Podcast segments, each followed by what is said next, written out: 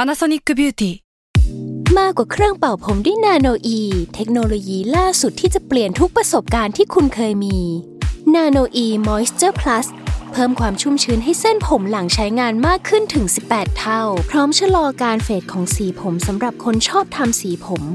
ดูแลความชุ่มชื้นทั้งเส้นผม หนังศีรษะและผิวคุณ Panasonic NA0J มีเทคโนโลยีนาโนอีที่ care only you Hi, I'm Daniel, founder of Pretty Litter. Did you know cats tend to hide symptoms of sickness and pain? I learned this the hard way after losing my cat, Gingy. So I created Pretty Litter, a health monitoring litter that helps detect early signs of illness by changing colors, saving you money and potentially your cat's life. Pretty Litter is veterinarian developed, and it's the easiest way to keep tabs on your fur baby's health right at home. Go to prettylitter.com and use code SPOTIFY for 20% off your first order and a free cat toy. Terms and conditions apply. See site for details. แซลมอนพอดแคสต์มันสดอร่อย ทฤษฎีสมคบคิดเรื่องลึกลับ สัตว์ประหลาดฆาตกรรม ความลี้ลับที่หาสาเหตุไม่ได้ เรื่องเล่าจากเคสจริงที่น่ากลัวกว่าฟิกชั่น สวัสดีครับ ผมยศมันประพงศ์ ผมธัญวัฒน์อิพุดม นี่คือรายการ Untitled Case สวัสดีครับ สวัสดีครับ ยินดีต้อนรับเข้าสู่รายการ Untitled Case เอพิโซดที่ 17 ครับผม ครับ โอเค วันนี้เรามาอยู่กันในธีมอะไรดีพี่ เป็นสถานที่ลึกลับ หรือว่า Mysterious Place ละกัน เป็นที่ที่เอ้ยดูเหมือนจะมีเรื่องแปลกๆเกิดขึ้นเป็นประจำ คือมันก็ไม่ได้จำกัดความนะพี่ว่ามันจะเป็น อืม บ้าน หมู่บ้านหรือว่าอะไรก็ตาม อืม แต่แค่ว่าในพื้นที่พื้นที่นั้นน่ะ อืม มันมีเรื่องราวแปลกๆเกิดขึ้น อืม อืม เป็นพื้นที่ที่มีคดี เออ ไม่คดีแต่เป็นเรื่องที่ เอ๊ะทำไมมันจะดูเหนี่ยธรรมชาติหรือเปล่านะ อะไรเงี้ยนะ เออเออ ประมาณเนี้ยครับ เดี๋ยววันนี้ผมเริ่มก่อน อ่า คือเรื่องที่ผมเอามาเล่าในวันนี้พี่ ผมบอกชื่อสถานที่ก่อนเลยแล้วกัน อืม ว่ามันชื่อสถานที่ว่า Overtown Bridge โอเวอร์ทาวน์ เออ ก็คือ Overtown แหละ มันเป็นภาษาแบบอังกฤษโบราณมั้งถ้าให้ผมเดา คือมันเป็นสะพานสะพานหนึ่งไว้ยพี่ อยู่ที่เมืองดัมบาตันในประเทศสกอตแลนด์ อ่า คือสะพานเนี้ยชาวบ้านในพื้นที่นั้นน่ะรู้กันดีว่า หรือว่ามีข่าวลือกันว่า มันเป็นสถานที่ที่หมาจำนวนมากไปกระโดดฆ่าตัวตายเว้ย เชี่ยเราเพิ่งเห็นข่าวสะพานที่คนไปฆ่าตัวตายเยอะๆแต่นี่ไม่ใช่ อันนี้ไม่ใช่ นี่คือหมา อันนี้เป็นสะพานที่คนแถวนั้นน่ะรู้หรือว่าพบเห็นศพหมาจำนวนมากกระโดดลงไปจากไอ้สะพานเนี่ย เออ น่าสนใจ เออ คือตั้งแต่ปี 1960 เป็นต้นมาพี่ มันมีนักสำรวจแถวนั้นแหละที่บันทึกไว้แบบคร่าวๆอะเนาะว่าแถวนั้นน่ะน่าจะมีหมาอย่างน้อย 300 ตัว อืม จนไปถึง 600 ตัว ที่เคยกระโดดลงมาจากสะพานโอเวอร์ทาวน์บริดจ์เนี่ย อ่ะ แต่ว่าจากจากหกร้อยตัวหรือว่าสามร้อยตัวนั้นน่ะพี่ มันมีเพียงแค่ห้าสิบตัวเท่านั้นแหละที่เสียชีวิตส่งจริง ๆ มันก็เยอะแล้วแหละ เออ คือถ้าให้พูดห้าสิบตัวนี่ก็เยอะมากแล้วนะ แบบไม่ใช่ตัวเลขปกติอ่ะ แล้วยิ่งเป็นที่ที่สัตว์ประเภทเดียวกันมาตาย เออเออ ด้วยกันที่เดียวกันเนี่ย ใช่ มันก็แปลกอยู่แล้วอ่ะ ใช่ใช่เดี๋ยวผมจะเริ่มเล่าจากประวัติคร่าวๆของสะพานนี้ก่อนแล้วกันครับพี่ ครับ คือก่อนหน้าเนี้ยพี่ที่ดินของโอเวอร์ทาวเนี่ย มันเคยเป็นที่รู้จักในฐานะเป็นฟาร์มมาก่อน เป็นแบบ อืมอืม พวกปศุสัตว์เลยปลูกไร่ทำนาแล้วก็แบบเลี้ยงสัตว์อะไรเงี้ยพี่ อืม จนในกระทั่งในปี 1859 มีผู้ชายคนหนึ่ง ชื่อว่าเจมส์ไวท์ อืม เขาก็ได้มาซื้อที่ดินโอเวอร์ทาวน์ตรงเนี้ย แล้วก็ปลูกบ้าน อืม ในอีก 3 ปีให้หลัง แล้วก็ใช้ชีวิตอยู่ที่นั่น จนในปี 1884 อ่ะพี่ เจมส์ไวท์ก็ได้เสียชีวิตลง แล้วก็ลูกชายเขาก็ได้มาเทคโอเวอร์ก็เหมือนแบบมีสิทธิ์ เป็นเจ้าของที่ดินตรงนี้แล้วกันเนาะ แล้วก็ทำการสร้างสะพานเชื่อมระหว่างโอเวอร์ทาวน์กับกาเชคซึ่งเป็นอีกฟาร์มหนึ่ง แล้วก็ตั้งชื่อสะพานเนี้ยว่าแหละว่าโอเวอร์ทาวน์บริดจ์นี่นแหละ แปลว่ามันเป็นสะพานของเอกชนป่ะ คือคือผมไม่แน่ใจในแง่ของแบบเจ้าของเว้ยพี่ อ่าอ่าอ่า แต่ว่าคนที่เป็นคนสร้างหรือว่าคนที่ลงทุนสร้างอ่ะก็คือคุณลูกชายของคุณเจมส์ไว้อ่ะชื่อจอห์นไว้เนาะเขาเป็นคนที่เหมือนแบบร่ำรวยแหละ ก็คือมีฐานะแหละ ก็ไปจ้างดีไซเนอร์มาวุ่นวายใหญ่โตสร้างแบบสะพานโอเวอร์ทาวน์บริดจ์เนี้ยอย่างตั้งใจ อืม มันเลยออกมาสวยงามมากเลยเว้ยพี่ แบบมีการเดคอเรทมีการวางแผนออกมาอย่างดี แล้วก็แบบทั้งทั้งสองข้างทางอะจะมีรั้วแล้วก็มีพุ่มไม้คือเป็นสะพานที่สวยงามสะพานหนึ่งเลยอะ อืม มันเลยกลายเป็นที่นิยมไปพี่ ชาวบ้านแถวนั้นก็แบบนิยมมาเดินเล่นกัน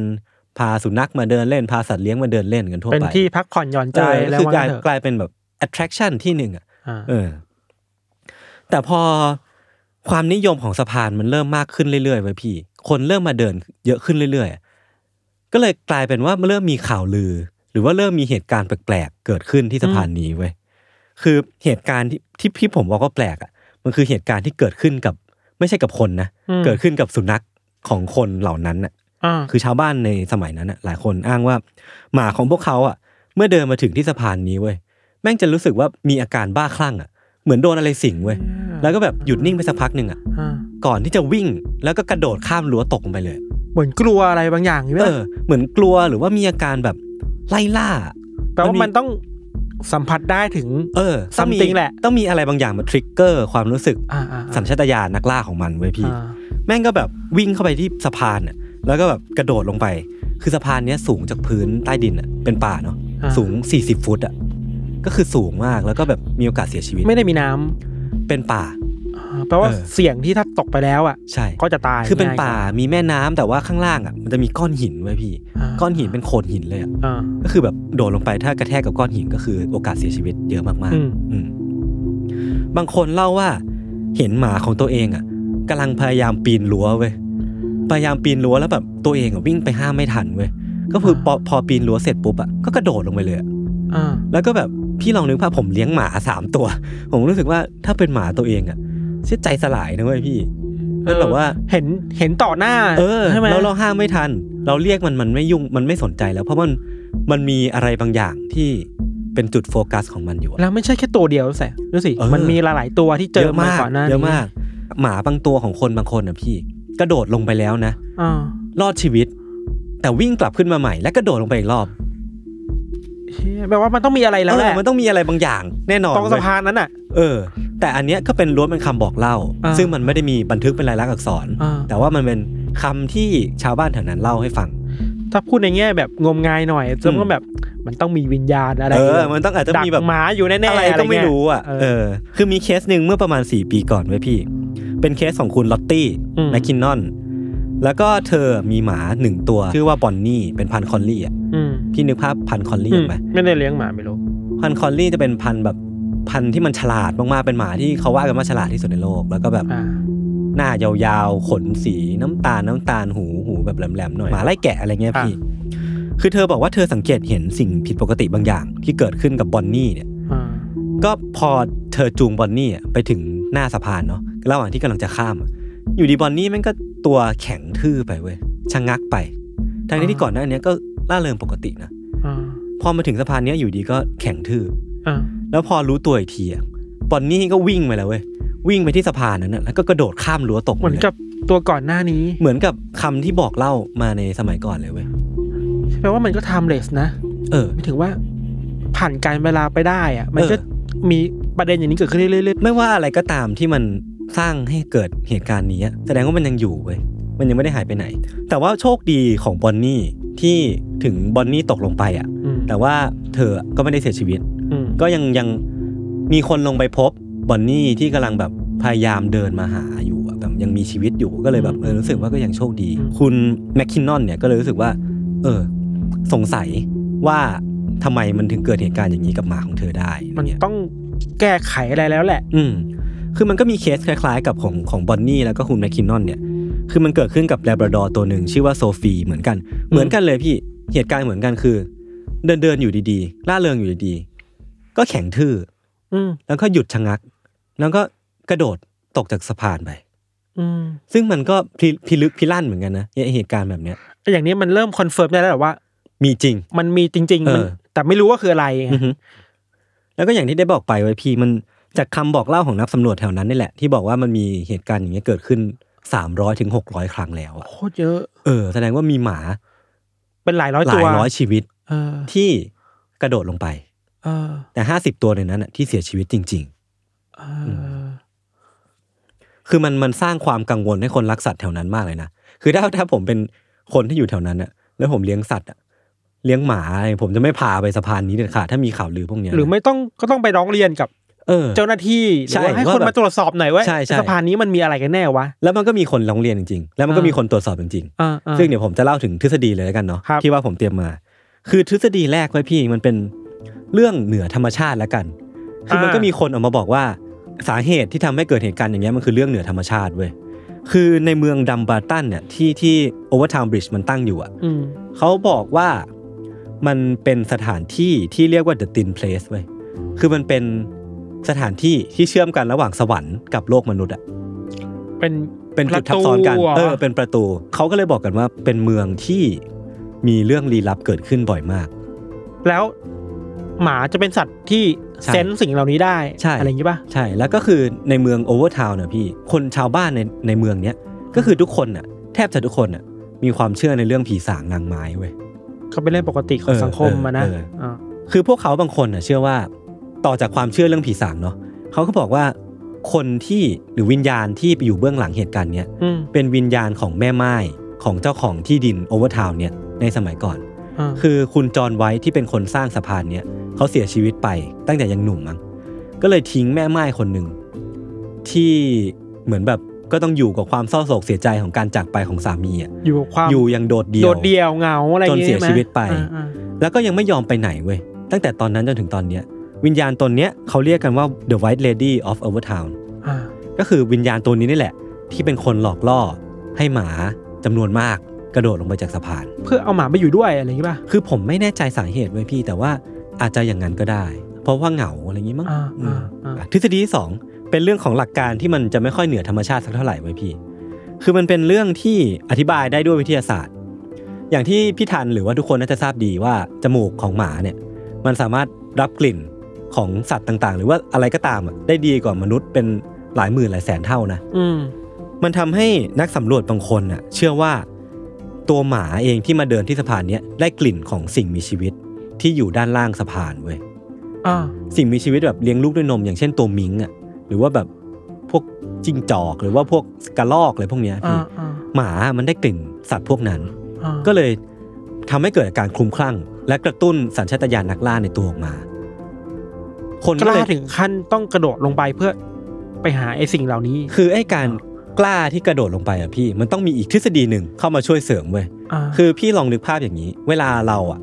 คนมนุษย์โดยเฉลี่ยพี่มันจะสูงประมาณ 150 เซน160 เซนขึ้นไปเนาะ อ่า เวลาเราเดินอ่ะ เราจะสามารถมองเห็นว่าสะพานเนี้ยกับพื้นข้างล่างอ่ะ กับเหวข้างล่างอ่ะ มันคนละระนาบกัน มีมีความต่างกัน มี อยู่ depth เล มี เวล depth ไม่เหมือนกันอ่า แต่หมาอะพี่แมันตัวเตี้ยแค่นี้ มันไม่สามารถมองทะลุรั้วไปได้ว่าแบบข้างล่างมันเป็นเหวเว้ย หรือมันไม่สามารถชะเง้อลงไปก่อน เออ เหมือนคนเรา เอ้ยเรา ใช่ พอจะรู้ว่าไอ้ตรงนี้มันสูงเท่าไหร่ เออ แต่เงี้ย มันเป็น หมามันแบบเลยไม่เห็นแบบเห็นเขาเรียกว่านะ แค่แค่ปลายอ่ะ เออใช่นั่นแหละพี่มันคือการกระตุ้นด้วยด้วยกลิ่นของสิ่งมีชีวิตด้านล่าง ม กับความต่างของมุมมองระหว่างหมากับคน หมาที่ได้กลิ่นสิ่งมีชีวิตด้านล่าง มันก็เลยวิ่งไป แล้วด้วยความที่มันคิดว่ามันเป็นพื้นและนาบเดียวกันหมดอ่ะมันก็เลยกระโดดตกลงไป อืมมันคือจุดตรงกลางสะพานหรือตรงไหนของสะพานไหม ไม่แน่ใจแต่ว่าผมว่าก็น่าจะทั้งสัมพานแหละนะแบบว่ามันกระโดดตกไหนจากตรงไหนก็ได้ปะคือรั้วมันไม่ได้สูงมากเลยพี่หมาสามารถกระโดดข้ามไปได้ เออเออแปลว่าหมาสามารถสัมผัสกลิ่นของตัวมิงแบบนี้ได้ ใช่คือมันมีการทดลองของคนที่สงสัยในเรื่องนี้เนี่ยแหละ ม แล้วก็เขาก็พบว่าจมูกของหมา หรือว่ามันจะมีอาการแปลกๆของหมาที่แบบเมื่อได้กลิ่นของไอ้ตัวมิงตัวเนี้ย อืม มันก็จะมีอาการแบบว่าอยากไปวิ่งไล่อ่ะ เหมือนแบบ อืม มีสัญชาตญาณนักล่า น่าจะเพราะตัวมิงเนี่ยมีกลิ่นที่แรงกว่าสัตว์ตัวอื่น แต่ว่าประเด็นเลยเว้ยพี่ มันก็มีคนที่อยู่แถวนั้นมาประมาณ 40-50 ปีอ่ะ ครับ บอกว่าตั้งแต่อยู่มาไม่เคยเห็นตัวมิงสัก สักทีหนึ่งอ่ะสัก อ่าร ร อบหนึ่งอ่ะ ก็เลยแบบบางคนก็ไม่ได้เชื่อว่าทฤษฎีนี้เป็นจริงเว้ย อ่า เออ สำหรับเราเราคิดว่ามันยังมีช่องโหว่อ่ะ เออ คือ ถึงแม้จะมีกลิ่นของสิ่งที่หมาอยากเข้าไปหา อืม ถึงจะมีเลเวลของขนาดนั้นน่ะ แต่มันน่าจะมีความต่างอะไรบางอย่างที่ทำให้ มันชะงักความคิดได้หรือเปล่าวะ คือข้อแย้งอ่ะพี่ของทฤษฎีนี้อ่ะมันคือไม่สามารถอธิบายได้เว้ยว่าทำไมถึงเป็น Overtown Bridge ไม่ใช่สะพานอื่นในโลก นึกออกไหมมันมีสะพานอื่นอีกเยอะแยะมากมาย ที่น่าจะมีลักษณะที่ใกล้เคียงกับ Overtown Bridge เนี่ย หรือว่า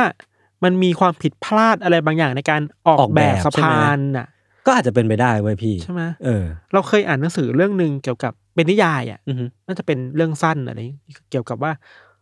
สถาปัตยกรรมมันฆ่าคนได้ยังไงบ้างอะ อ่า bad design kills human อะไรพวกนี้ป่ะ เออเออเออก็อาจจะมีส่วน ผมว่าก็อาจจะมีส่วน แต่ไม่ใช่ไม่ใช่ไม่ใช่ปัจจัยแรกอ่ะ มัน คือ ต้องมี อะไรบางอย่างเนี่ย จริงๆมันควรจะ อ มี ยาก คน แลก แก้ ให้ได้ นะ เหมือนกันนะ อีกทฤษฎีหนึ่งไว้ยพี่ คือมันเป็นเรื่องของสายสัมพันธ์พิเศษระหว่างมนุษย์กับสุนัขแล้วกัน อ่า คือก็จากงานวิจัยหลาย ๆ อย่าง หรือว่าการทดลองที่พี่ธานก็น่าจะเคยเห็นเนาะมันมีบทความหลายบทความที่บอกว่าสายสัมพันธ์ระหว่างมนุษย์กับสุนัขเนี่ย อ่ามั มันมีมาตั้งแต่ยุคโอ้โหนานมากแล้วอะ อ่าอ่าอ่าอ่า แล้วก็มันเป็นความสัมพันธ์ที่พิเศษ คือการจ้องตากันของระหว่างคนกับสุนัข มันมันสามารถหลั่งสารแห่งความสุขอะไรบางอย่างออกมาได้ แล้วก็ อืม หมาเนี่ยสามารถเข้าใจมนุษย์ได้มากกว่าที่เราคิด เออมันมีงานวิจัยหลายชิ้นที่ย้ำเรื่องแบบเนี้ย ใช่ เรื่องความสัมพันธ์ระหว่าง อืม คนกับหมาว่าเออมันมีมิตรภาพที่ดีระหว่างกันอะไรเงี้ยนะ แล้วคือตัวเมืองดัมบาตันเองอะพี่ มันเป็นเมืองที่ว่ากันว่านะ ได้เหมือนหรือได้รับชื่อว่าเนี่ยแหละ เป็นเมืองที่น่าหดหูที่สุดในบริเตนในเกาะอังกฤษ เพราะว่า เหมือนโดยสภาพแวดล้อมเองหรือว่าความเป็นอยู่เนี่ยมันเป็นเป็นเมืองที่ถูกจัดอันดับว่าแบบน่าหดหูอะน่าซึมเศร้าอะคนในเมืองนั้นอะแบบไม่ได้มีสุขภาพจิตที่ดีสักเท่าไหร่ แล้วมันอาจจะส่งผลกระทบต่อห ถูก มา ต้อง ด้วย ก็คือ ได้ หมาก็อาจจะเซนได้ว่าคนกำลังซึมเศร้าอยู่ มันก็เลยเศร้าตาม มันก็เลยเศร้าตาม ก็อาจ และ จะก็อาจจะเป็นไปได้ และอาจจะให้ก่อให้เกิดเหตุการณ์น่าเศร้าอย่างนี้ก็ได้เว้ย เชี่ยก็แต่ก็พูดยากเหมือนกันเนาะ อืม ว่าหมามันพูดไม่ได้อ่ะ แต่มันก็ จะเป็สั มี ภาษณ์ในขณะนั้นไ ประเด็นคือมันก็มีนักพฤติกรรมศาสตร์คนหนึ่งที่ชื่อว่าดรเดวิดแซนส์อะ อืม เขาออกมาบอกว่า โดยลักษณะสิ่งมีชีวิตอย่างเช่นสุนัขเนี่ยไม่สามารถฆ่าตัวตายได้เว้ยด้วยความที่มันไม่ได้มีคอนอาจจะ ไม่ได้มีคอนเซปต์ เออ เรื่อง ไม่ได้ นี้ มี อยู่ในหัวใช่ ใช่ ไหม ไม่ได้มีคอนเซปต์เรื่องนี้ใน อ่า ฟังก์ชันของสมองไม่สามารถสั่งตัวเองฆ่าตัวตายได้ เออเออเข้าใจคือคือเราคิดว่าคอนเซปต์เรื่องความตาย อืม อะไรนี้มันเป็นเรื่องเรื่องที่ลึกซึ้งอ่ะ มันเป็นเรื่องที่ต้องใช้สมองที่พัฒนาการมาแล้วอย่างเราเนี่ย ถึงจะ อ่า เข้าใจ อ่า ตั้งคำถามกับมันได้ว่าความตายคืออะไรเราสามารถเลือกมันได้ไหม เออเออ แต่อย่างสปีชีส์อย่างทั่วไปอ่ะมันก็แค่มีชีวิตอยู่ต่อไป reproduction ไปเรื่อย แต่ว่าหนึ่งในคำอธิบายที่เราคิดว่ามัน make sense คือ ถึงแม้มันจะคิดถึงเรื่องการฆ่าตัวตายไม่ได้อะ ๆอืม แต่เราคิดว่าสัตว์พวกเนี้ยมันมีเซนส์ของความกลัวตายอยู่นะ อ่าฮะ พอมันมีเซนส์ของความกลัวตายอยู่อะมันก็ยิ่งอยากจะอธิบายให้ได้เหมือนกันน่ะ เออ ว่า ถ้ากลัวตายจริงแล้วจะกระโดด เออ ไปทำไมอ่ะ คือมันเป็นเรื่องที่ผมสงสัยมากเลยว่าแบบเฮ้ยมันไม่ใช่เรื่องที่มันปกตินะ เออ ว่าแบบอยู่ดีหมาสามร้อยตัวถึงจะมากระโดดลงจากสะพานไปอย่างเงี้ย ตอนนี้ก็ยังเปิดให้บริการอยู่ปะคือคนทั่วไปยังใช้ ก็ยั ได้ ง อยู่ปะ ก็ยังเป็นสถานที่ปกติ แต่แค่มีคำเตือนละกันว่าแบบมีเหตุการณ์อย่างเงี้ยเกิดขึ้นเยอะ ก็ระวังหมาคุณหน่อยละกัน เราพยายามลองเซิร์ชดูเนี่ย อือฮึ ที่ยศบอกโอเวอร์ทาวน์บิช อืม เชื่อถ้ามันถ้าจะมีสะพานที่มีผีสิงอ่ะ ก็คือที่นี่เลย มันคือสะพานนี้ อ่ะ เราแนะนำให้ทุกคนลองเซิร์ชตามดูนะครับ เออ จะเห็นว่า เออว่ะแม่งดูมีความลึกลับซ่อนอยู่อะ ขนาดนักวิทยาศาสตร์หรือว่านักนักวิจัยบางคนที่มาทำเรื่องเนี้ยพี่ อืม เขาก็ยังตอบไม่ได้ว่าทำไมโอเวอร์ทาวน์บริดจ์ถึงมีเหตุการณ์อย่างนี้เกิดขึ้น แต่ไม่ใช่สะพานที่อื่น อืม และเขาก็ยอมรับทุกคนนะว่าแบบมีบางอย่าง รู้สึกบางอย่างอะกับสะพานเนี้ย อืม ซึ่งผมเชื่อว่าถ้าใครก็ตามที่เสิร์ชดูรูปอ่ะ ก็จะรู้สึกว่าเออสะพานแห่งนี้มันก็น่าจะมีอะไรจริงๆนะ ไม่มีอันนึงไม่รู้เป็นรูปปลอมหรือเปล่าอ่ะที่มันเป็นรูปสะพานแล้วมีรูปหมากำลังโดดลงไป แล้วมันวงวงสีแดงว่าหมากำลังจะโดดอ่ะ หรออันนี้อันอันนี้ผมยังไม่เห็นเลยใน Google อ่ะ ใน พี่ Google Picture เนี่ย แต่คิดว่าน่าจะรูปปลอมแบบปันๆน่ะ อืม แต่ก็มันใจร้ายยังเลยวะ เออเราคิดว่า พูดในเชิงวิทยาศาสตร์ อือฮึ เราคิดว่ามันอาจจะมีดีเทลอะไรที่เรามองข้ามไปอ่ะ อาจจะเป็นดีเท ยั ล งหา ที่เรา ไม่เจออะ เรายังหาไม่เจอแล้วยังยังไม่ได้แบบสามารถเอามาเป็นข้อแย้งของทฤษฎี เออ ของของเหตุการณ์เหล่านี้ได้ เอออื มคือเห็นเรื่องนี้แล้วอะพี่ ผมนึกถึงเรื่องเรื่องหนึ่งแล้วกันเนาะ ครับ คือมันจะเป็นฟอสซิลของปลาวาฬจำนวนมากอ่ะ พี่เคยเห็นข่าวนี้ปะที่มันแบบมีพื้นที่พื้นที่หนึ่งอะที่มีฟอสซิลของวานจำนวนมากมาตายรวมกันที่เนี่ย เออเออเออคบ เออมัน พ เขาเรียกว่า คุ้นๆ สุสานปลาวานเมื่อพี่ก็คือตอนนั้นอะคือก็มีวานจำนวนมากมาตายที่ที่เดียวกัน อ่า และมันก็มีอีกเหตุการณ์หนึ่งก็คือแบบในป่าผืนหนึ่งอะมันก็จะมีจุดจุดๆหนึ่งที่ช้างจำนวนมาก จะเข้าไปตายที่นั่นเว้ย อืม คือผมก็เลยรู้สึกว่าพฤติกรรมของสัตว์เนี่ย มันก็เป็นอะไรที่ลึกลับเหมือนกันเนาะ ว่าแบบเราก็ยังไม่สามารถเข้าใจพฤติกรรมของพวกมันได้อย่างเต็มที่เท่าที่ควร อืม แล้วก็มันก็แสดงให้เห็นว่าจากสัตว์เซลล์เดียวในตอนนั้นน่ะในแบบหลายล้านปีก่อนน่ะมันสามารถอีโวฟมาเป็นสัตว์ที่มีพฤติกรรมซับซ้อนอย่างนี้ได้ อืม ก็เป็นเรื่องที่น่าทึ่งเหมือนกันของสำหรับโลกใบนี้ ก็น่าน่าวิเคราะห์น่าศึกษาต่อว่า มันเกิดอะไรขึ้นกันแน่ อืม อะไรเงี้ยก็ยังเป็นปริศนาที่ หาคำตอบที่ชัดเจน เออ ขนาดนั้นไม่ได้ ใช่ ใช่ไหม ใช่ใช่ใช่คือเรื่องมันจะง่ายขึ้นเยอะมากเลยพี่ถ้าหมามันพูดได้ ใช่ไหม เราคุณต้องรอวันที่เราสามารถสร้างอุปกรณ์ที่มันสามารถ เออ อ่าน เออ ความคิด เออ หมาได้ เออ เราจะได้รู้สึกว่ามันรู้สึกยังไงอ่ะ อืม มันมีความกลัวตัวไหนของสมองเกิดขึ้นมา ใช่ใช่ ก็ไม่แน่นะ อันนี้ผมก็ไปอ่านมาเหมือนกันนะ ว่าจริง ๆ แล้วอ่ะเราไม่สามารถบอกได้หรอกว่าหมากำลังคิดอะไรอยู่ อืม เพราะว่าสมองของมันฟังก์ชันไม่เหมือนเรา อืม แต่ว่าเราทำได้เพียงแค่วิเคราะห์พฤติกรรมของมัน อ่า นั่นแหละ อืมเราไม่สามารถจากหนึ่งไปสองได้เราสามเราสามารถทำได้แค่ดูผลลัพธ์แล้วก็เอามา analyze มันอะ อืม อืมมั ครั น บ ก็เลยเป็นเรื่องที่ลึกลับอยู่จนถึงทุกวันนี้ ครับผม เรื่องที่ผมเตรียมมาวันนี้ก็มีประมาณนี้ ครับ ไว้เดี๋ยว ติดตามรับฟังต่อได้ในเบรกหน้า ว่าพี่ธานจะเอาเรื่องอะไรมาเล่าครับผม โอเคครับ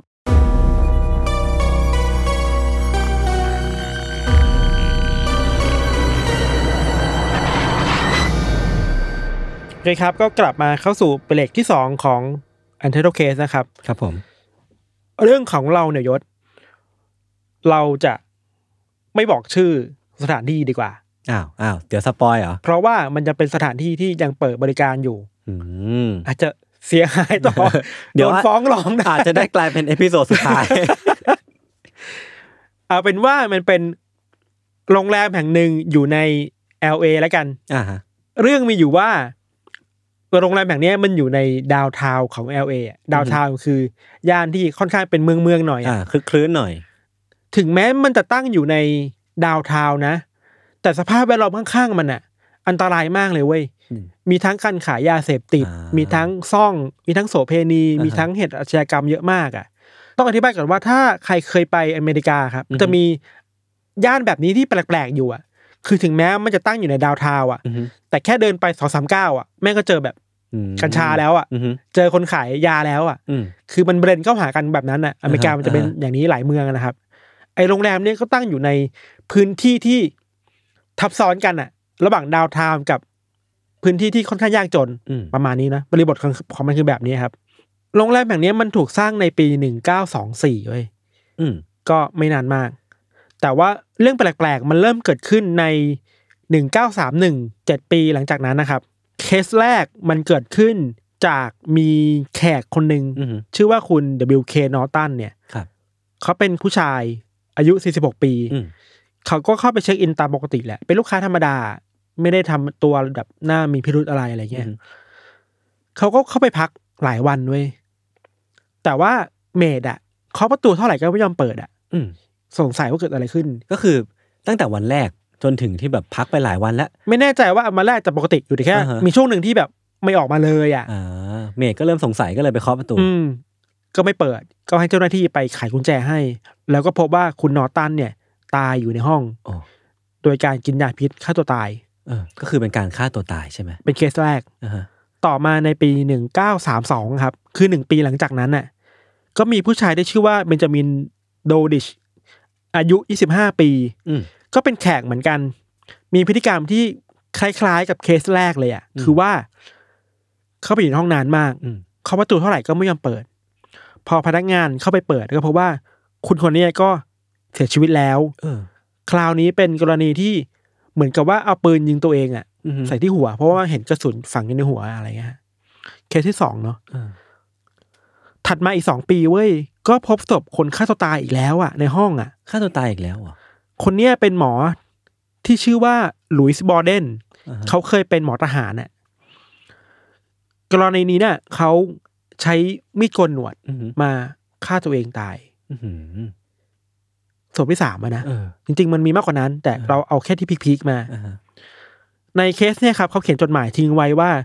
เขาตัดสินใจจบชีวิตตัวเองเพราะว่าสุขภาพย่ำแย่ อืม ก็พอเข้าใจได้อะไรเงี้ยกลายเป็นว่าตอนนี้มันมีอย่างน้อยสามครั้งแล้วอะที่มีคนมาฆ่าตัวตายในโรงแรมนี้อะ เออ แต่ไม่ใช่แค่ฆ่าตัวตายเว้ย มันยังมีเหตุการตายที่แปลกๆ ในโรงแรมนี้อีกนะ อือหือ ในปี 1937นะครับ แขกของโรงแรมนั้นชื่อว่าเกรซมาโกลเนี่ย เป็นผู้หญิง เธอมาพัก แล้ว ไม่รู้ว่าเพราะอะไรอ่ะ เธอกระโดดออกจากหน้าต่างอ่ะ เออ ลงไปข้างนอกอ่ะ เพื่อฆ่าตัวตายอ่ะ อยู่ดีก็กระโดด ไม่รู้เหตุผลอะไรเพราะว่า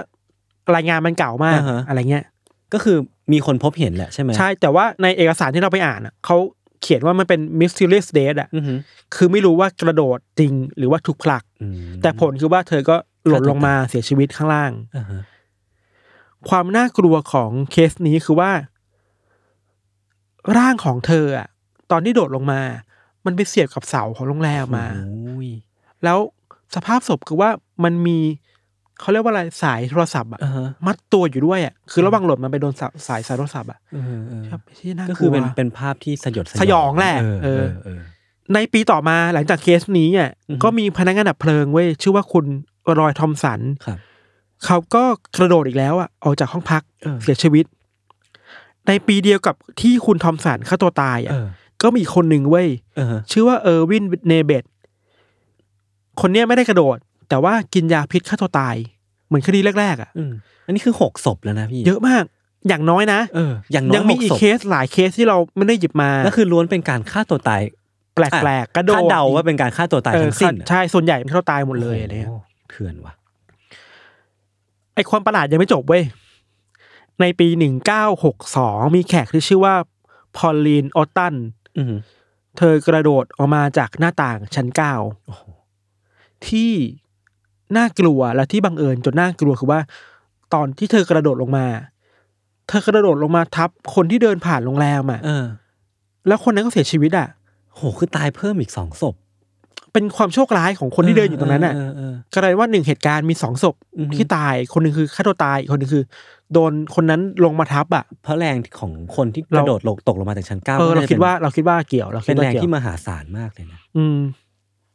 พอมันมีคนตายเยอะมากๆขนาดนี้แล้วพฤติกรรมการตายมันประหลาด เอ อะ อ คนแม่งก็เริ่มลือแล้วเว้ย อือฮึ แม่งคำสาปแม่งมี อืม ผีสิงอยู่ แม่งมีอะไรไม่รู้อยู่อะไรเงี้ยครับ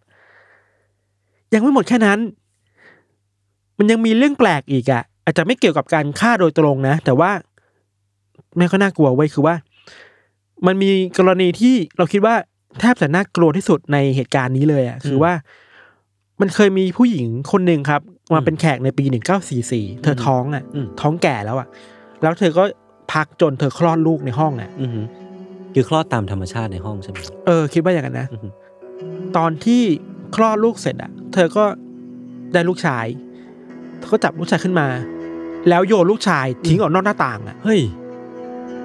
เสียชีวิตอ่ะทารกคนนั้นอ่ะ เออ แต่กรณีนี้เนี่ยศาลตัดสินว่าผู้หญิงคนเนี้ยมีจิตใจที่ไม่ปกติแบบ อ่า วิกลจริต แต่ไม่ค่อยน่ากลัวนะ เออ โยนลูกตัวเองทิ้งออกนอกหน้าต่างอะยศ เพิ่งคลอด ใช่ทารกชาย เถื่อน ขอถอนหายใจก่อน พักก่อนเลย ยังมีอีกครับไอโรงแรมแห่งเนี้ยครับ มันยังเป็นสถานที่ที่เกี่ยวกับเหตุฆาตกรรมที่ดังมากหลายคดีเลยเว้ย ครับ คดีแรกมันเป็นคดีที่ไม่รู้ยศเคยได้ยินหรือเปล่า คือแบล็กดาเลีย อ่าแบล็กดาเลียเคยเคยได้ยิน ผู้หญิงคนนี้ เยได้ ชื่อว่าคุณอลิซาเบธชอต ยิครับ มีคนไปพบศพของอลิซาเบธชอตอยู่ในหน้าบ้านแห่งหนึ่งในอเมริกา แล้วก็ร่างกายของเธอถูกแบ่งเป็นสองท่อนน่ะ อือหือ แล้วน่ากลัวมากคือว่าไม่มีเลือดติดอ่ะ มันเป็นการฆ่าที่เนียนมากอะไรเงี้ย อืมอืม รายงานที่เราไปอ่านมาคือว่าที่ท้ายๆที่อลิซาเบธช็อตมาใช้ชีวิตอยู่อ่ะ ก็คือโรงแรมแห่งนี้อ่ะ อืม ยังมีอีกนะ มันจะเป็น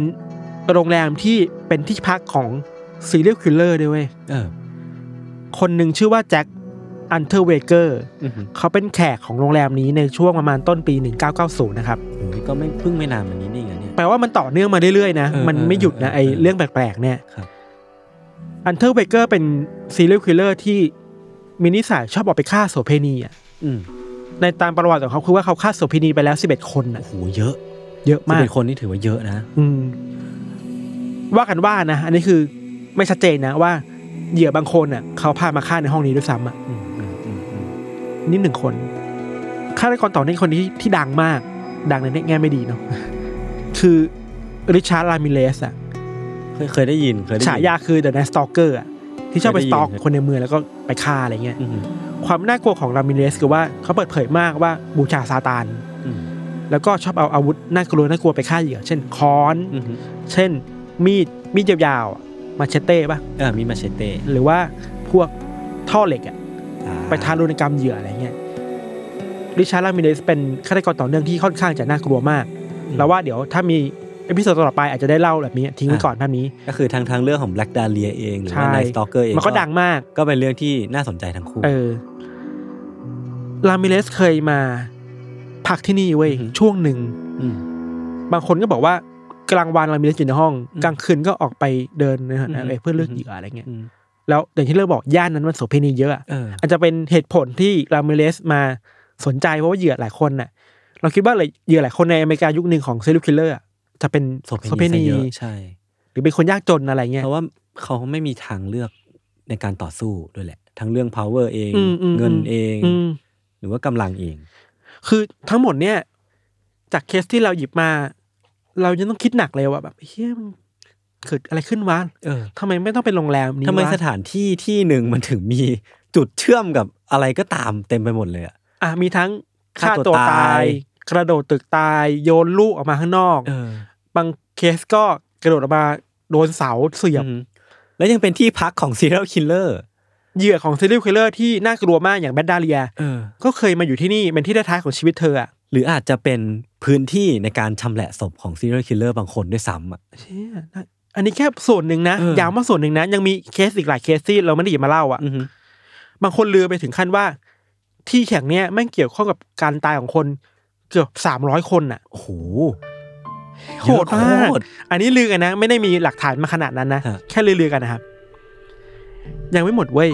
พอมานะพอมาถึงในปีสองพันสิบสาม อืม ไม่ไม่ไกลนี่เองอะ่ะเดือนมกราคมสองพันสิบสามครับ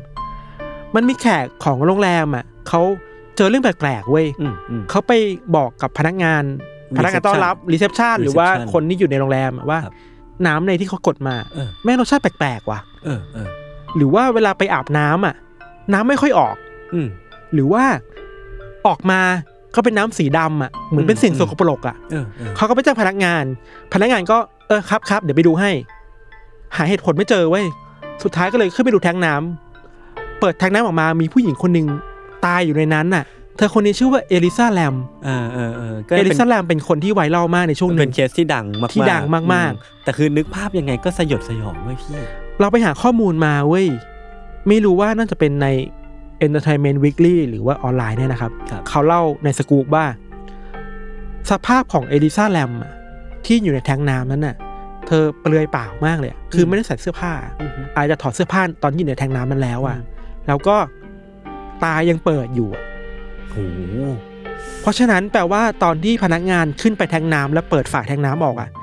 มันเหมือนกับเธอกำลังจ้องพนักงานคนนั้นอยู่เหมือนรอให้คนมาเปิดหาเธอเจออ่ะ เออเออเออ โคตรน่ากลัวเลย ไม่อยากนึกภาพเลยว่ะ อันนี้ยังไม่รวมถึงไอคลิปที่ไวรัลมากๆที่เธออยู่ในลิฟต์อ่ะ ลิฟต์ใช่ไหม ที่ไปกดลิฟต์หลายๆชั้น แล้วก็ออกมาทำท่าทางเหมือนกลัวอะไรบางอย่าง หรือมันคุยกับอะไรไม่รู้อะทำท่าทำมือแปลกๆอ่ะ แล้วทุกวันนี้ก็ยังไม่มีใครอธิบายฟุตเทจนั้นได้ แม่งเป็นทฤษฎีเยอะมาก เออ ว่าเกิดอะไรขึ้นกับอลิซาแลม แต่ว่าตำรวจยืนยันว่าเธอจมน้ำและเสียชีวิต ครับ แต่เหตุผลในการเข้าไปในลิฟต์ออกมาในลิฟต์เข้าออกเข้าออก และที่สำคัญคือพฤติกรรมแปลกๆ ที่เธอทำในลิฟต์อ่ะ เรื่องแปลกอีกอย่างหนึ่งเกี่ยวกับเอลิซาแลมอ่ะ ครับ คือว่าการที่จะออกจากบิลดิ้งนั้นได้อ่ะต้องผ่านหน้าต่างนะเว้ย อืม เพื่อปีนขึ้นไปบนแทงน้ำอ่ะ อืม หรือไม่ก็อันดับสองคือว่าต้องไปเปิดประตูถึงด่านฟ้าครับ อืม แต่ว่าประตูนั้นอ่ะมันตั้งสัญญาณไว้ อืม คือถ้าเปิดอ่ะสัญญาณจะดัง เพราะฉะนั้นถ้าเอลิซาแลมจะขึ้นไปดาดฟ้าผ่านประตูนั้นต้องมีคนรู้ แล้ววันนั้นไม่มีรายงานว่าเกิดเสียงดังขึ้นอ่ะ แสดง แปลว่าเธอ ปีนขึ้นหน้าต่าปีนง ขึ้นไป ไป หน้าต่าง แล้วเธอทำไปเพื่ออะไร ก็ยังไม่มีใครรู้ เออ เออ บางคนก็วิเคราะห์ว่ามันเกี่ยวกับเรื่องจิตใจเธอหรือเปล่านะ อือฮึ บางคนก็คิดไปใหญ่ว่า หรือเธอกำลังกลัวกับกับคนบางคนที่ติดตามเธอมา อือฮึ เพราะโรงแรมนี้มันมีประวัติที่ เออ ไม่ดีอยู่ ครับ อะไรเงี้ยลึกลับอยู่อะไร ก็ เงี้ ดี ย เรื่องเกี่ยวกับวิญญาณก็เยอะเหมือนกัน มันมีอันนึงช่วงหนึ่งที่ เราคิดว่าหลายคนน่าจะเคยเห็นอ่ะที่เธอออกมาในลิฟต์แล้วทำมือแบบแปลกๆอ่ะ ใช่ใช่เออพี่ธานลองเล่าเล่าถึงเหตุการณ์ในลิฟต์ให้คนฟังหน่อย เผื่อคนที่ยังไม่เคย ใช่ใช่ รู้จักเนาะ ใช่ คือว่า ในช่วงประมาณปีที่เราบอกสองพันสิบสาม อืม มันมีคลิปอันหนึงออกมาหลังจากที่ตำรวจรับได้รับรายงานว่ามีคนเสียชีวิตในแท้งน้ำผู้หญิงคนเนี้ยคือเอลิซาแลมน่าจะเป็นคนสหรัฐเชื้อสายเอเชียมั้งนะ ถ้าเราไม่ผิดอาจเราอาจจะผิดก็ได้นี่ก็ไม่ไม่แน่ใจครับ อืม ในคลิปนั้นน่ะเธอไปกดลิฟต์อะแล้วกดทุกชั้นน่ะ อืม สมมติมี 10 ชั้นน่ะเธอกด 10 9 8 7 6 5 4 3 2 1อ่ะ อืม กดอยู่อย่างนั้นน่ะแล้วก็เดินออกมานอกลิฟต์แล้วเข้าไปใหม่ อืม แล้วก็เดินออกมาใหม่ มีบางครั้งที่ออกมาแล้วทำท่าทีเหมือนแบบกำลังกลัว มอง ใครอยู่ เออก ำลัง กำลังมอง มอง ว่าเหมือน หา ใคร ใคร กำลั อยู่ งเดินมาหา อืม อีกโมเมนต์นึงคือว่าเธอไปเดินอยู่หน้าลิฟต์อะแล้วก็ทำมือเหมือนกำลังไล่เวทมนต์อะ อืม ซึ่งมันไม่น่าใช่แบบพฤติกรรมคนทั่วไปที่ทำกันอะ มันแปลก มันแปลก เราจำได้ความรู้สึกแรกที่เราดูคลิปนั้นคือโอ้ยเชี่ยโคตรน่ากลัวเลยว่ะ เราไม่รู้ว่า เกิดอะไร คืเรื่องจริง ขึ้น เกิ กันดแน่วะ ขึ้นกันแน่ เออ แล้วก็หลังจากนั้นนะครับ คนก็ไปพบว่าเธอปีนขึ้นไปบนดาดฟ้า แล้วก็เอาตัวเองอะหย่อนลงในแทงน้ำอะแล้วก็ปิดฝาแทงน้ำด้วยตัวเองอะ อืม แล้วก็ถอดเสื้อผ้าตัวเองออก เออ คนก็เลยเจอศพเธอในสภาพเปลือยเปล่าแบบนั้นนะ อืม แต่ก็ยังมีทฤษฎีที่หลายคนพูดว่าฆาตกรรมหรือเปล่า แต่นี่เราไม่สามารถยืนยันได้นะเพราะเราไม่มีหลักฐานอะไรขนาดนั้นแต่นี่คือ เรื่องราวหลักๆ เกี่ยวกับเอลิซาแลม และโรงแรมแห่งนี้ และโรงแรมแห่งนี้ไว้ยโคตรน่ากลัวเลยโรงแรมอะไรไม่รู้ มันอาจจะเป็นเรื่องบังเอิญด้วยส่วนหนึ่ง แต่ว่าส่วนหนึ่งแล้วมันอาจจะเป็นเพราะย่านด้วยแหละ เพราะโรงแรมแห่งเนี้ยมันตั้งอยู่ในย่านที่เป็นส่วนเชื่อมกัน อืม ของระหว่าง อืม civilization อืม กับดินแดนดิบเถื่อนน่ะ เออ มันเลยทำให้เป็นที่ต้องการหรือเป็นที่พักพิงได้สำหรับ serial killer หรือว่าเป็นที่ที่คนที่มีมันเหมือนแบบมีสภาพจิตใจที่ไม่ปกติ อ่ะอ่ะ มา เป็นไปได้ จบ เป็นไปได้ ชีวิตลงก็ได้นะ มันมีหลายทฤษฎีเหมือนกันนะ ในการวิเคราะห์เรื่องนี้ครับ ทฤษฎีแรกก็เหมือนที่ยศบอกอะพื้นที่ อืม เราคิดว่ามันคุยต่อได้อีกหน่อย คือว่า positioning ของโรงแรมแห่งเนี้ยเขาโฆษณาตัวเองไว้ยว่าเป็นโรงแรมหรู อ่าฮะ ที่คุณสามารถเข้าถึงได้อะ อ่า affordable luxury เออประมาณบวดดิ้งประมาณนี้เลยอะ อือฮึ เวลาทำโฆษณา เพราะฉะนั้นก็เป็นความใฝ่ฝันของคนที่ไม่ได้มีเงินมาก เออแต่อยากใช้ชีวิตอย่างหรูหรา แล้วสไตล์ของโรงแรมเนี่ยเป็นสไตล์แบบยุโรปหน่อยๆอะ อืม หรูหราหน่อยๆหินอ่อนอะไรเงี้ย ดูดีแหละ มันก็ดึงดูดคนมาได้อะไรเงี้ยครับ ครับ ส่วนไอ้พวกคดีต่างๆ ที่เกิดขึ้นตอนแรกๆอะ่ะเราคิดว่า โอเคแหละ มันอาจจะเป็นความบังเอิญใช่ปะ อืม แต่ถ้าไปดูในบริบทของคดีครับ กับบริบทที่โรงแรมนี้มันถูกก่อตั้งขึ้นมา อืม มันเกิดขึ้นในช่วงประมาณปี 1924อ่ะ ครับ โรงแรมนี้นะ ซึ่งหลายคดีมันเกิดขึ้นในบริบทที่สังคมอเมริกาอยู่ในยุคที่เรียกว่า The Great Depression น่ะ อืม วิกฤตเศรษฐกิจที่หนักหน่วงมากๆก่อนจะมีวิกฤตแฮมเบอร์เกอร์อ่ะ อืม อเมริกามันเจอสองวิกฤต อืม การเงินนะคือแฮมเบอร์เกอร์กับไอเนี้ย Great Depression เนี่ย ไอเนี้ยทำให้คน ซึมศา เครียดซึมเศร้าบางคนฆ่าตัวตาย อืม เราคิดว่าบริบททางสังคมเศรษฐกิจก็เกี่ยว ที่ทำให้คนมันหดหู่อ่ะ อืม ตกงาน เงินเดือนไม่มีหางานไม่ได้ เงินเดือนลดลงค่าครองชีพสูงมาก อืม เพราะฉะนั้นคนมันก็ desperate อ่ะ อืม อาจจะต้องการหาที่มาระบายความเครียด อืม หรือว่าท้อแล้วกับชีวิตอะไรเงี้ย ครับ เราคิดว่าเขาเกี่ยวนะ อืม อีกอันนึงอย่างที่ยศบอกคือเราคิดว่ามันเป็นเหตุผลเรื่องพื้นที่แหละ อืม คือคนแถวนั้นอ่ะ อืม อาจจะอยู่บ้านธรรมดาแล้วเอออยากอยู่โรงแรมบ้างก็มาใช้อาชอาชญากรก็มาใช้ได้ อืม อะไรเงี้ย ครับ คือบางทีอาชญากรมันถ้ามันจะไปเลือกโรงแรมที่มันหรูก็ไม่ได้ อืม โรงแรมที่มันเล็กก็ เอ้ยยังไง อืมอืม อาจจะไม่ปลอดภัยสำหรับเวลาตำรวจมาหาอะไรเงี้ยก็จะต้องเลือกโรงแรมแบบนี้อะไรเงี้ยอันนี้เราคิดเองนะครับ มีเกรดอีกนิดหน่อยคือว่าโรงแรมแห่งเนี้ยยังเปิดให้บริการอยู่ เออ แล้วถ้าเราไปเซิร์ชใน YouTube อะแม่งมีพวกยูทูบเบอร์อะไปรีวิวเยอะมากเลยเว้ย กล้าได้ไงวะ บางคลิปอะคือมันไปรีวิวว่า เนี่ยคือห้องที่ริชาร์ดลามิเลสเคยพักอยู่ เออเออเออ ลิฟต์เนี่ย เอลิซาแลมเคยกด ก็คือเป็นลิฟท์ที่หลายคนน่าจะเห็นในฟุตเทจ เออ เฮ้ย ถ้าลองไปเซิร์ช YouTube อะรีเลทคอนเทนต์จากเอลิซาแลมจะมี อืม การรีวิวโรงแรมนี้เยอะมาก จากพวกยูทูบเบอร์สมัยใหม่ต่าง ๆ เนาะ เออ ที่มันไม่กลัวแต่มัน เออเออ อ อ ยากท้าอะไรพวกเนี้ยก็เรื่องของมึงละ อืมไม่เอาแล้วคนหนึ่งอะ ไม่ผมไม่เอาคนหนึ่งอ่ะ ไม่กล้าเปิดก๊อกน้ำแล้วอะไร มันมีบางรายการนะมันท้ากันอ่ะ เออ เฮ้ยมึงกล้าเปิดก๊อกน้ำกินเปล่า เออ ก็เออเอาของมึงเรื่องของมึงตามส ตาม บาย บาย ใจ ตามบาย แล้วก็อีกเกร็ดนิดหน่อยคือว่า ด้วยประวัติที่มันดำมืดแบบเนี้ยครับยศโรงแรมแห่งนี้เลยกลายเป็นสตอรี่หนึ่งของซีรีส์เรื่องอเมริกันเฮอร์เรอร์สตอรี่ อืม มันมีซีซั่นหนึ่งที่มีธีมเป็นโรงแรมอะ อืม เราเข้าใจว่าเอ่อโรงแรมนั้นในซีรีส์มันชื่อว่าโฮเทลคอเทส เออผมยังไม่ได้ดูซีซั่นนี้เลย มันเป็นซีซั่นที่เลดี้กาก้าเล่นน่ะ อ๋อ เคยเห็นข่าวอยู่ เออเอออันนี้แหละ ก็คือได้ได้แรงบันดาลใจมาจากไอ้โรงแรมนี้ใช่ป่ะ เอ พี่ อในซีรีส์จะเป็นโรงแรมที่แม่งเจอเรื่องแปลกๆเยอะเต็มไปหมดเลย อืม มันก็ อืม ได้แรงบันดาลใจมาจากโรงแรมนี่แหละ ซึ่งก็สมควรนะ เป็นโรงแรมที่แบบแปลกชิบหาย บังเอิญป่ะนะอิทธิสดีนี่คือว่าบังเอิญหรือเปล่าวะ ครับ แต่คิดว่าเราคิดว่าความบังเอิญก็เกี่ยวข้อง อืม แต่ว่าความบังเอิญมันอยู่ท่ามกลางความเป็นไปได้หลายอย่างมากเลย อืมอืม บริบททางสังคม อืม โลเคชั่น อืม อารมณ์คนในยุคนั้นมันหลายอย่างอะ อืม มาประกอบกันแล้วบางคนอาจจะเรียกว่าความบังเอิญ บางคนอาจจะเรียกว่าแรงจูงใจก็แล้วแต่ว่าจะใช้คำไหนอะ อ่า อันนี้มีแถมหน่อย พอเราไป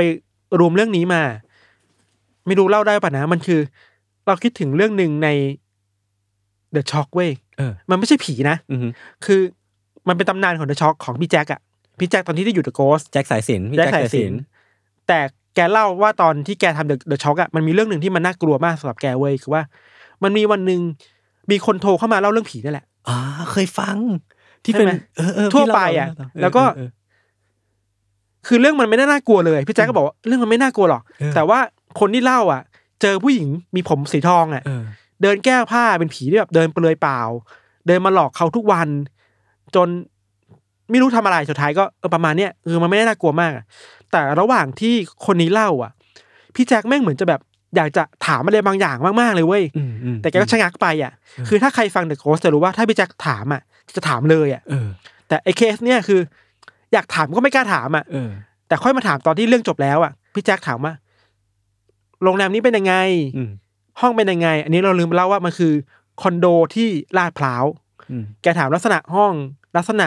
ห้องน้ำอยู่ไหน โรงแรมเตียงนอนเป็นยังไง มันแปลกมาก แล้วก็ถามว่าผู้หญิงคนนี้เป็นแบบนี้ใช่ไหม ผมทองลักษณะแบบไหนอะไรเงี้ย แล้วแกก็บอกว่า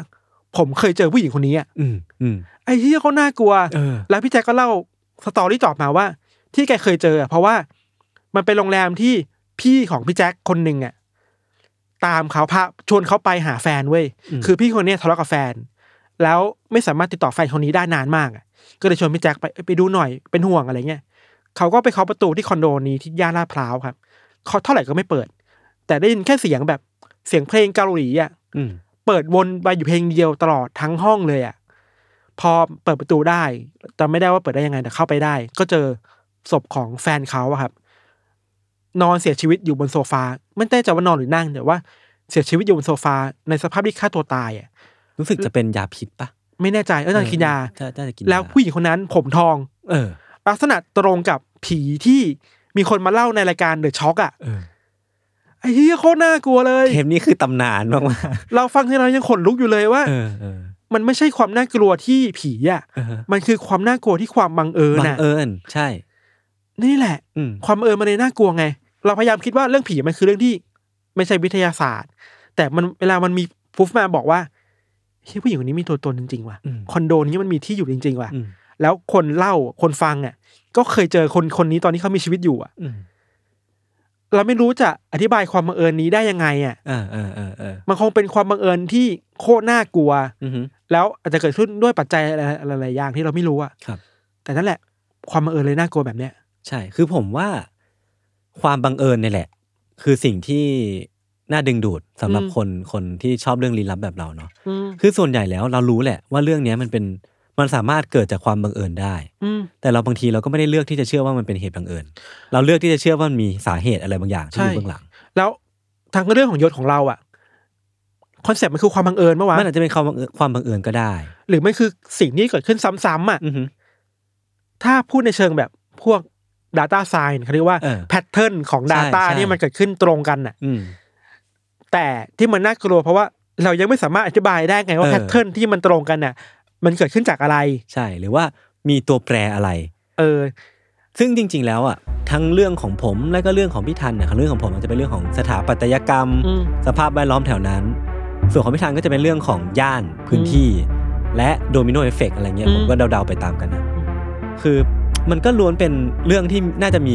คำอธิบายได้แหละ แต่แค่มันยังไม่มีทฤษฎีอะไรบางอย่างที่มันรวมเอาแฟกเตอร์เหล่านั้นอะมารวมเข้าด้วยกัน สุดท้ายแล้วเราอาจจะต้องการไอตัวแปรที่ซ่อนอยู่อ่ะ เออ ที่เป็นกุญแจสำคัญของ ใช่ ทั้ง ใช่ สองเรื่องนี้อะว่า เออ มันคืออะไรกันวะ จนถึงวันนั้นที่เรารู้ เราก็ยังเชื่อว่าเรื่องนี้เป็นเรื่องงมงายอยู่ ประมาณนี้ค โอ รับ เคครับ ก็สำหรับวันนี้เรื่องที่ผมและพี่ธันเตรียมมาก็มีประมาณนี้ ติดตาม Untitled Case ต่อได้ในพิโซดหน้าทุกช่องทางของ s ซ m o n Podcast เช่นเคยครับผม ครับ วันนี้ลาไปก่อนสวัสดีครับ สวัสดีครับ